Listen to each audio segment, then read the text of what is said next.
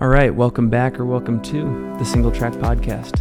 I'm your host, Finn Melanson, and in this episode, we are talking with Katie Schide, a professional trail runner for the North Face, following her win at this year's Ultra Trail du Mont Blanc.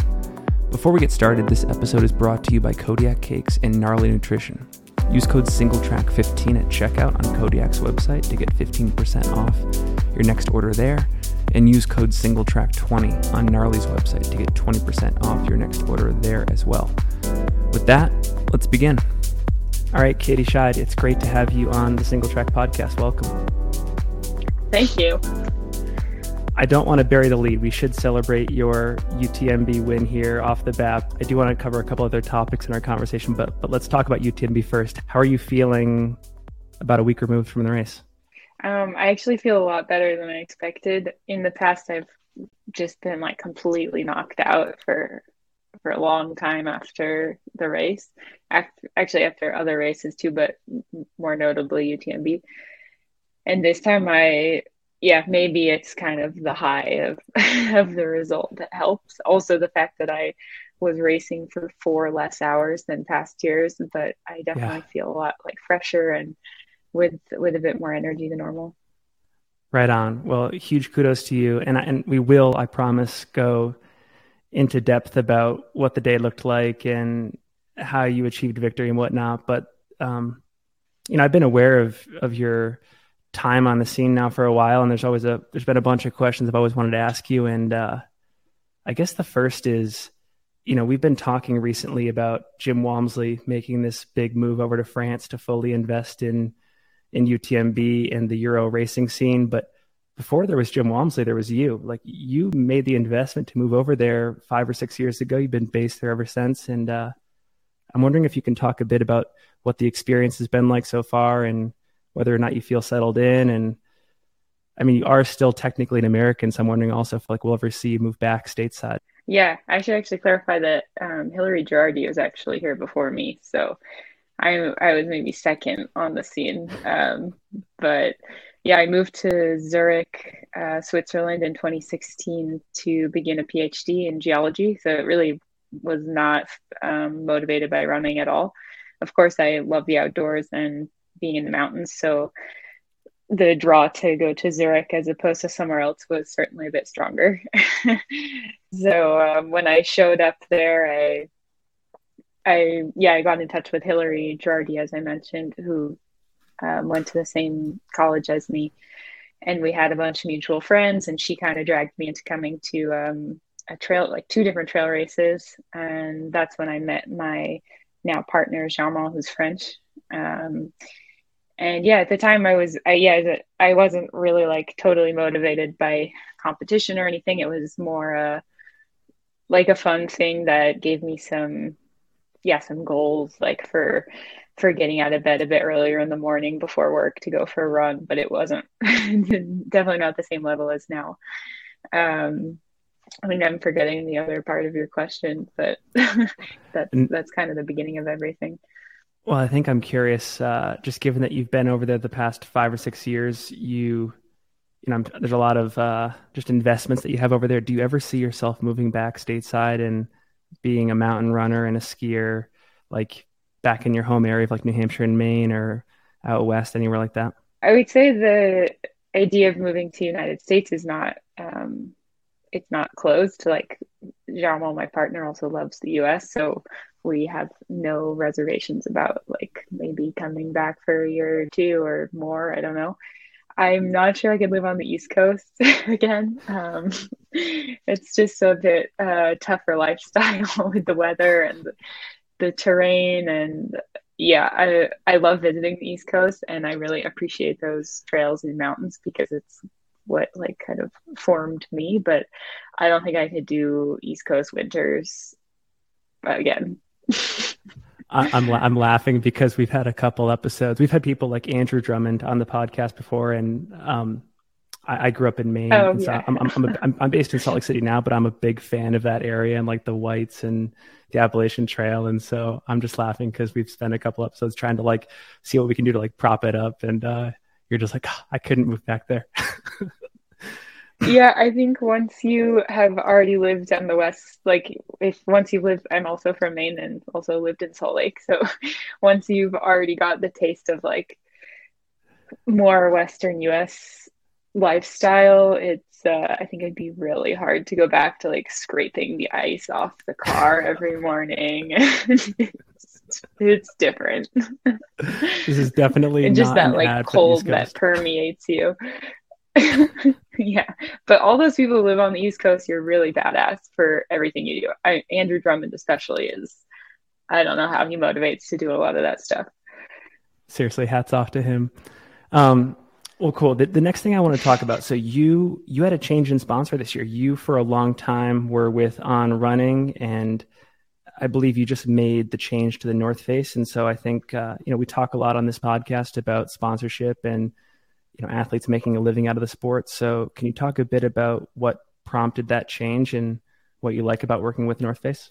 Yeah, so uh, we were with On starting in 2018, um, I guess. So it was just over three years, and we were kind of looking for a change for um, a brand that better matched our lifestyle in general because we do live in the mountains and we practice other mountain sports than just purely running. So the North Face seemed to be like just a logical fit in terms of like covering us the whole year. Mm. Like we're um, Germain and I are both uh, skiing all winter. We ski from the house. Uh, we yeah we do other sports, so it just matched kind of our lifestyle and our own interest better. And we are also looking for um, a brand that was more rooted in like trail running specifically, mm. um, and and with a few more people around that we could like share training and ideas and um, be at races with. So uh, on that side, like the North Face has just been really wonderful to join. Um, we're on the more on the EU side of things, but we do obviously interact with the American team too. So yeah, it's just been a, a great start to the year, um, meeting everyone, and we already feel like totally totally part of the family.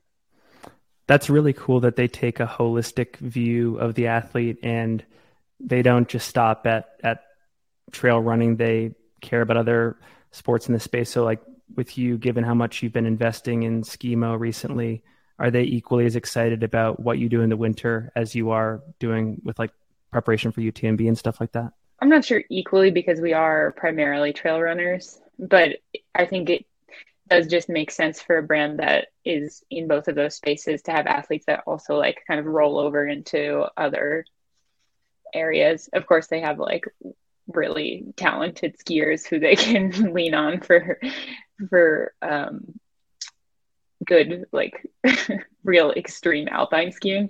Yeah. Um, but yeah, I think it's nice to kind of not stop, not call like half of the year our our like athletic year, but but it's the whole year.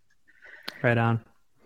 Other thing I want to talk about before we get into UTMB, uh, it sounds like you started working with Jason Koop this year, who is a well-known ultra running coach, not just in America but really across the world. And I guess I'm curious how that relationship got kicked off, and like, were you being coached before this, or were you self-coached? So maybe just take that wherever you want and just talk about how uh, how that all came to be.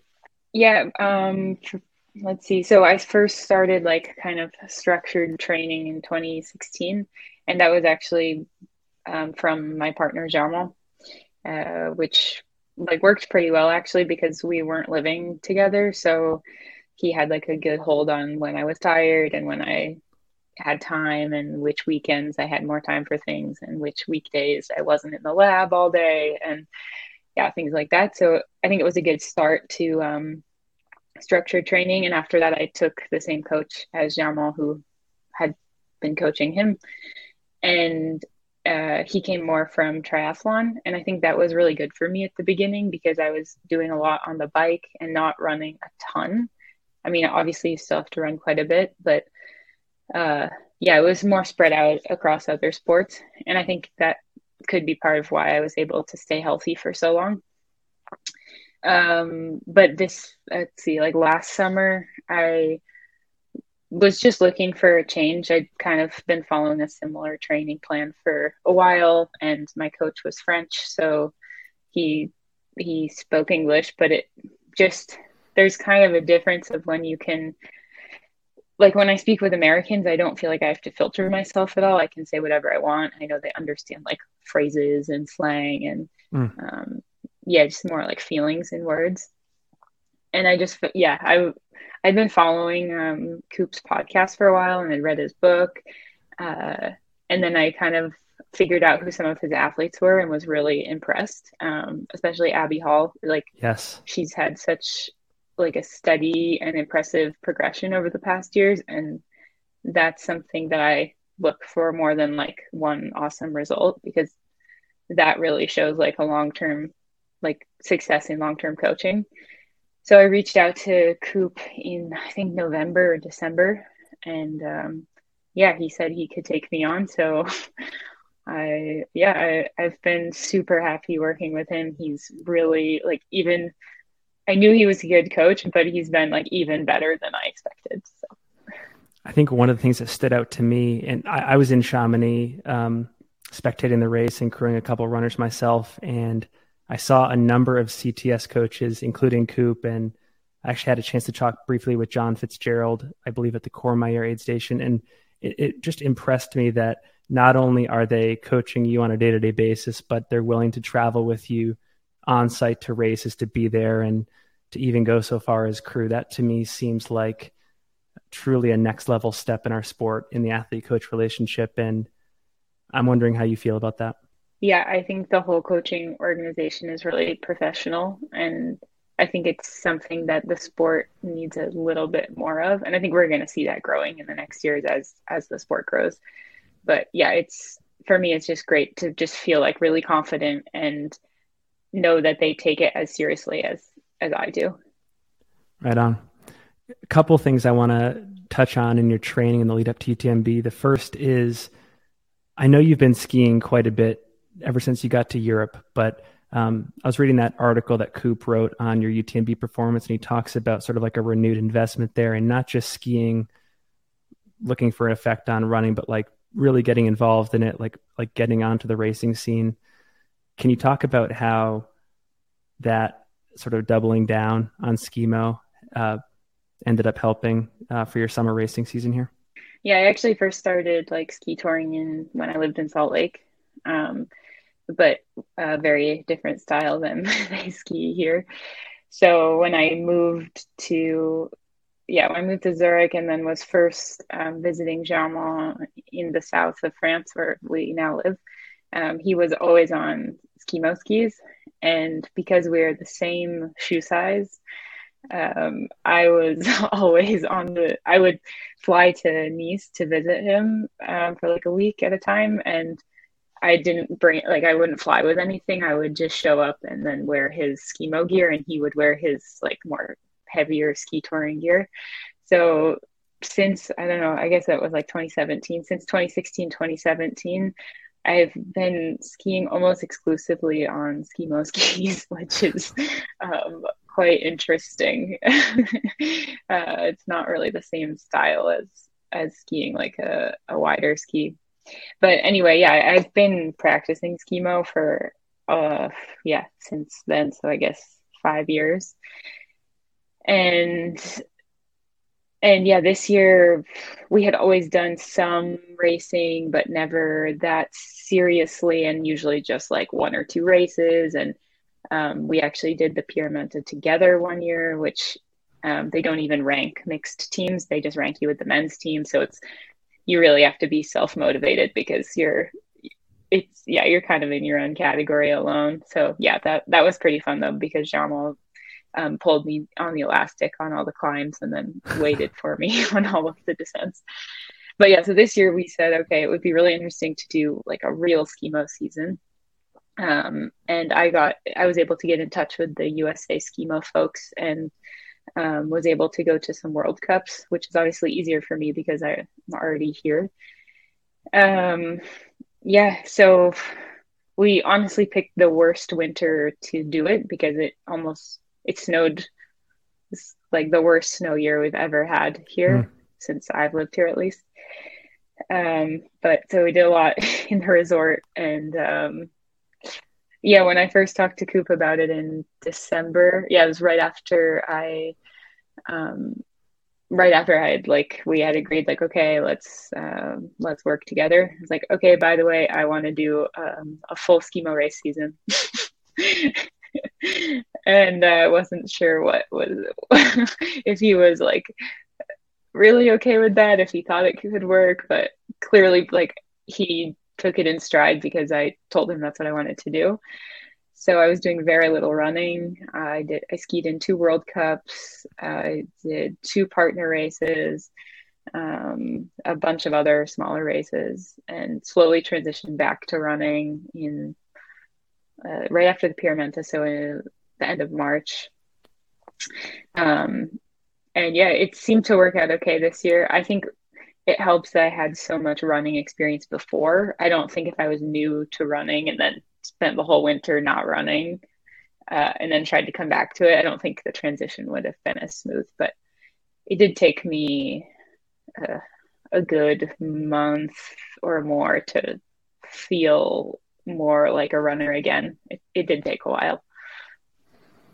One more thing that I am curious about on the training front, and you'll have to correct me on the exact dates here, but I believe you raced and won the Val d'Aran 100K roughly six weeks before UTMB. And again, I'm not, I don't have a lot of training wisdom or knowledge, but conventional wisdom would tell me that is that's a pretty long distance race to do that close to the race. So can you talk about what went into that decision making process and any of the the training benefits you're expecting to get and I guess also if you'd be recovered in time for UTMB. I mean, clearly you were because you won the race, but um, I think it's a really interesting decision. I had never thought it was that close to UTMB. Um, it's it's 100k, so it doesn't go and then it doesn't like start or end in the night. I didn't use a headlamp the whole thing, the whole race was yeah 13 hours it was i think seven weeks before utmb so there was still for me it was there was still plenty of time um,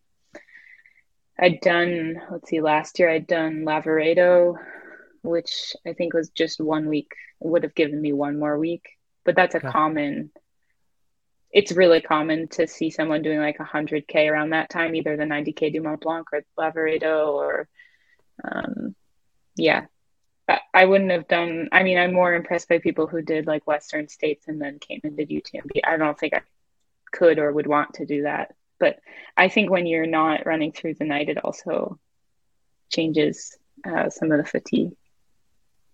Well, let's talk about UTMB here. You've uh, you're well experienced at this event. I believe you had a podium at CCC a couple years ago. You've had two top tens at UTMB. You've had a sixth and I think an eighth place finish. So by all measures, you've had a lot of success here. Um, so maybe talk about the motivation for returning this time around. What did you have left to achieve in your mind? Yeah, um, in 2018, I was I had a really great race at CCC, especially considering kind of how relatively new I was to the sport. Um, and then I just really wanted to to do UTMB and like yeah have have that UTMB experience. I think the first time I did it in 2019 was too soon. I wasn't really ready for that distance or that amount of um, competition or pressure or like all this energy that's around the race. Uh, then, of course, there was the COVID year. And then uh, last year, I just had a, a pretty bad experience. I think partly because I was really sick the week before the race. I wasn't even sure I was going to start. Um, and so this year I really just wanted to like kind of have a small revenge. Like I just really wanted to have a satisfactory race, even if it, it really wasn't about the like finishing place. It was really just about like I know that I can run a faster time on this course. I know that I can um, just have a better experience and performance in general uh, mm. for me and that's what brought me back. I thought that this was an unusual year of UTMB. I know last year was closer to the source of the pandemic, but I feel like everyone was masked up and uh, like freshly vaccinated. This time around, it was a little bit more lax, and we saw a lot of athletes go down with COVID like days or hours before the event, like Tim Tollefson, Sabrina Stanley, Avery Collins. I, th- I think your partner may have also had COVID. So I'm curious, how did you deal with a stressor like that so close to the event? And uh, yeah, how do you get to the line feeling confident in a scenario like that where you're dealing with something that is essentially out of your control? Yeah, we had been super, super cautious like the month before. We were staying in um, Isola 2000, which is a ski resort uh, here, and saw almost nobody for a month, except when I went to Chamonix to run on the course for a few days. And even then, I made a huge effort not to stay in any hostels or bunk rooms. I like yeah. was only eating outside. I was like extra careful, and um, yeah, then we came to UTMB week, and it turned out that somebody staying with us had uh, been a, a contact case, and they tested positive on Thursday morning. Uh, the race started Friday evening, and as soon as I learned that, like, Koop went into uh, overdrive help mode and got me tested, uh, and then helped me move into the house where he was staying with the CTS group.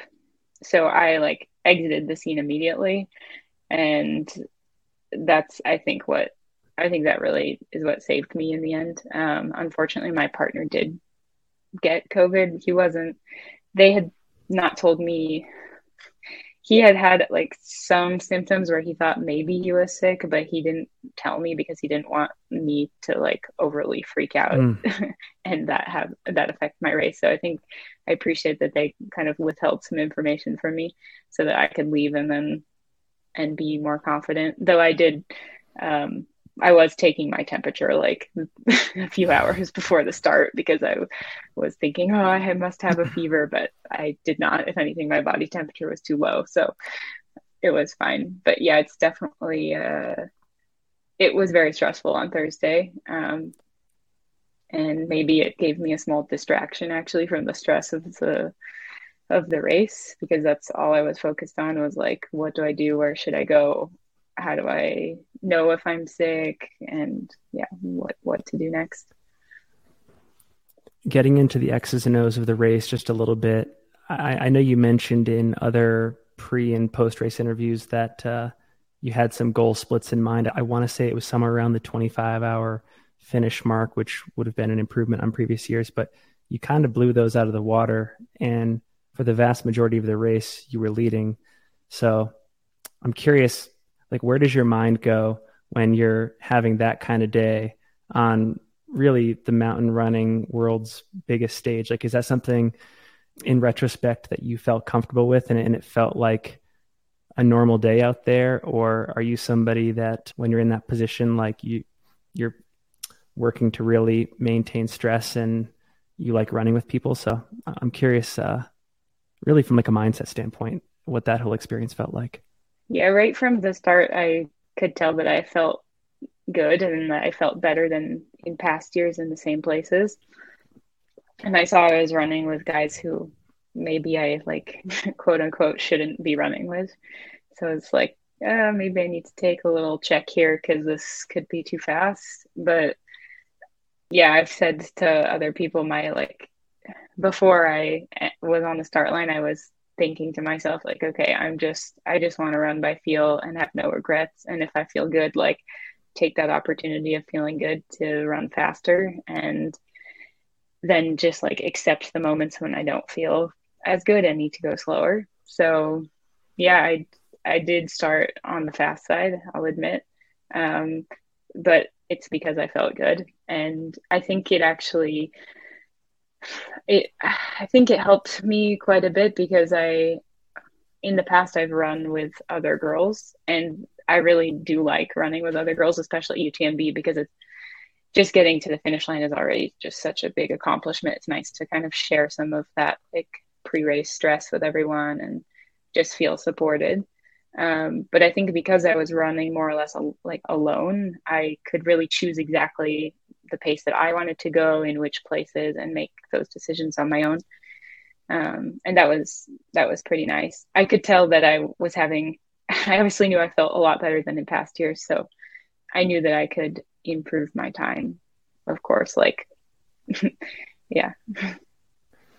Well, from a spectating standpoint, I think one of the most impressive aspects of your race was that you temporarily lost the lead rel- relatively like late, at least in the second half of the race, I think, but you had the strength to keep fighting and regain it. And I think one of the questions I have here, because I think it applies to anybody listening, what were some of the like mental strategies that you deployed to uh, to handle that adversity and to maintain confidence and, and to put yourself back in that position to uh, to do what you did, which is which is to regain it and ultimately win the race. I'll admit, like when Marianne passed me at the Col Ferret, which is around 100k, I think, um, I was not thinking like, oh, I need to hold it together and try to catch her again. I was thinking, okay, she's totally gone. I'm not going to catch her, but there's still a whole bunch of girls behind me. So if I want to maintain this position, I need to keep moving. Um, but um, yeah, I've said I've said in other interviews that my my goal really was to finish in the daylight, which would put my times in like kind of a zone that I wanted to finish in. Um, so without a headlamp and when I was going down the Col Ferret and just feeling absolutely horrible and knowing that Marianne was taking a ton of time on me because I kept getting updates and every time I would see a new person, they would like it would be like two minutes or three minutes more than the last person. I was like, oh geez, like she is flying. So I kind of was like, okay, forget about that. She's having the day of her life. So I I'm never gonna get her again. But I can still finish in the daylight. Like I have this huge margin on on my times and I knew that I was way ahead of schedule. So like even if I'm just going super slow, walk the end, I can still reach this goal that I set for myself. And that's just what I was repeating in my head going down uh Col Ferret. And then I finally got to Fouly, saw a ton of people I knew, was able to get some real food in and that all just kind of like flipped and I felt back to normal, like normal. Like you just ran like over 100k, but like relatively normal again, and, and could run and yeah, maintain some a little bit more speed. Fast forwarding a little bit to like immediately post race, I think I've always been curious when you win a race like that. And for those that are familiar with Chamonix and, and what that finish line looks like, it's totally electric. Um, you feel like you just won you know the Boston Marathon or any of these other running races across the world that just have these huge followings and fans from like start to finish. What does the ensuing like two, three, four, five hours after the race look like for you? Like, are you still being like flooded with fan requests and media people and uh, sponsors and stuff like that? Or what did that whole scene look like for you after you crossed the finish line and did your you know celebration right on the on the course? Yeah, it was a little bit like surreal because I just didn't even know how to react or like what to do because there was tons of people that I like knew on on the sides and I didn't I really wanted to get the end to sit down but I wanted to like see people but eventually I like got to the finish line. And then it turns out that like all the people that I really wanted to see like my closer friends were kind of behind this barrier in the corner. So I couldn't even easily access them. And then actually a bunch of my close friends are were photographers who are following me. So they were all sitting there taking photos. I was like can i go hug them? I'm going to ruin their photo um, i did see like germain's parents at the very very end of the like of the crowd so i was able to go see them but yeah right after it was just a lot of interviews uh well not yeah some like short statements and then a lot of people asking for selfies. Um, but I was I was a little concerned because in past years I've always passed out at the finish line. And I was kind of worried like, okay, I'm gonna pass out at some point, so I need to be somewhere safe when this happens. but I think I had a bit more like adrenaline or more yeah, somehow I didn't pass out immediately after this year. Um, but the North Face had a cafe that was just reserved for like the North Face team that was right next to the finish line. So I was able to kind of get out of the craziness and go there and have some pizza. And that's when I started to feel like I needed to pass out. So then I went and laid down in a bed that they had there for a little while. um, but yeah, nothing that crazy happened. Uh, they drove me home and I ate some white rice and called my mom and went to bed because I was still staying separately from like all the people I traveled to Chamonix with because of the COVID incident. So it was actually pretty, um, yeah, not that interesting. it's funny. I can, as a fan, and again, someone that was also crewing some runners out there uh, at the finish line. It might have, it must have been new this year, but they put these like VIP sections uh, right up against the finish line. There. Yeah, it was super you, annoying. Um, yeah. So I, I had that situation too. Yeah, where, like, because I normally to, like your family can stand there. Yeah, it was it was tough. um, okay, another thing. I think inquiring minds want to know because uh, one of the cool things about UTMB is that I think starting last year it became a golden ticket race, and uh, if you want it, you have a ticket to Western States next year. So, um, and I think you have a two week window to decide on it. So um, I think we're like a week week removed. Have you made any decisions yet on whether you're going to take that ticket? Yeah, I'm taking it. Maybe go into detail about that. Like, has that something that's been on your bucket list for a while? And uh, talk about maybe just like what you would do for that race now that you know you're in.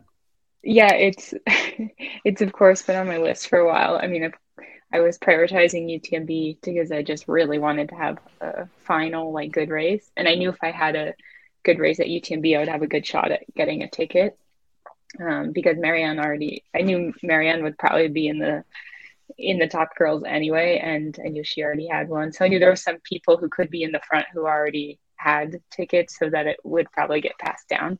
Um, but yeah, I it's been on the bucket list. It's honestly a bit like I really, really want to do it. I'm also really concerned about skiing and Western states. That's the biggest concern mm. um, because it's hard for me to like give up a whole winter of skiing. And I know it's something that I need to seriously consider if I want to show up there with my best shape because I'm not I would say the like a course like UTMB or a more technical course, more like Val Thorens, is suits me much better. I yeah. I really like hiking. I like you know pushing with my arms. Uh, I like technical descents.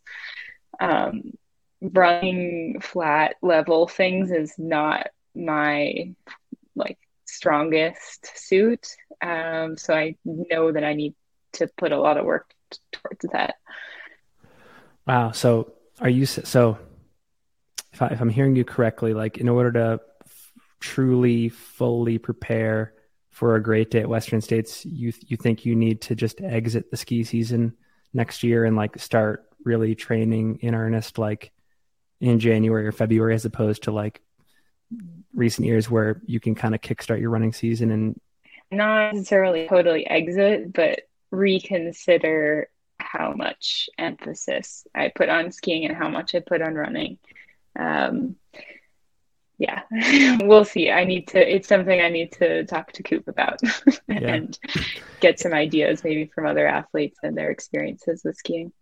It's exciting though. I, um, I'm super stoked that you're lining up for Western States next year. And, uh, I guess one more thing, you mentioned final good race at UTMB, uh, in that response. So, um, I guess at this point in time, following a win there, I think you ran, was it the second fastest time ever? are, are you satisfied with everything you've done at UTMB? Like, do you just kind of close the book there, close that chapter, or um, just given the nature of it, could you see yourself going back um, maybe after a go at Western States, or do you invest in Western States the same way that you invested in UTMB?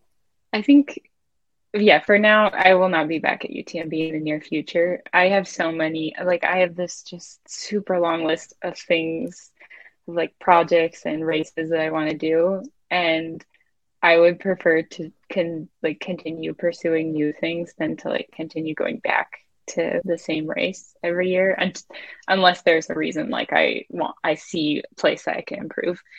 Um I would say it's not done with UTMB. I mean maybe in a few years I'll I'll decide that I want to go back. Um but for now like the next couple years, no, I I'll probably be there supporting people, but I won't be racing.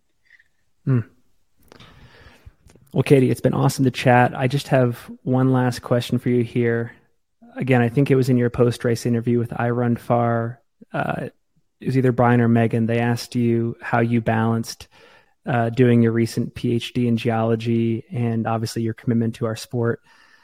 Now that you've finished that PhD and simultaneously won UTMB, what's next for you? Like, do you do you invest in more in our sport from like a full time standpoint, or do you pursue a career in and around geology? Can you talk about that? Um, I've more or less been a professional athlete for the last three years, um, and was kind of just uh, grinding away at the PhD on the side. So I don't want to paint any illusions that I was like full time student. I was definitely, as I said before, I was prioritizing running. So um, yeah, I've been a professional athlete for a few years now, and I plan to continue that. It was more that the PhD was something that I started, and um, I had a really great team of of supervisors and also fellow students that were all working on the same project, and I felt compelled to not let them down and yeah, just like the feeling of finishing things that I start and like races also. and so I was just really happy to get it to yeah to like kind of close that chapter firmly and say goodbye to academia. Um, i still love earth science and it's something that i like that is part of my everyday life. Also Germain is is a geological engineer like in training also. So yeah earth science will always be part of my life but not professionally at least in the near future is there any racing left on the calendar this year, or are you shutting things down until skimo season starts? Yeah, no races uh, for me this year. I'm crewing a few races, um, and maybe when I'm home in November, I'll find a turkey trot. But otherwise, uh, no. right on. Portland, Maine has a pretty good turkey trot. I don't know if you've ever done that one before, but it's pretty. It's solid. That's, I, yeah, that's this is what's on my list. So yeah, it's a right four on. miler, right? Four four hard miles. Um, well, right on, Katie. It's been okay. a pleasure to have you on the podcast, and uh, yeah, we'll make sure to link to all your social media in the show notes. And um, anything else that you want to leave the audience with before we go? Uh, no, but I'm excited to meet more of the American crowd in in the U.S. next summer.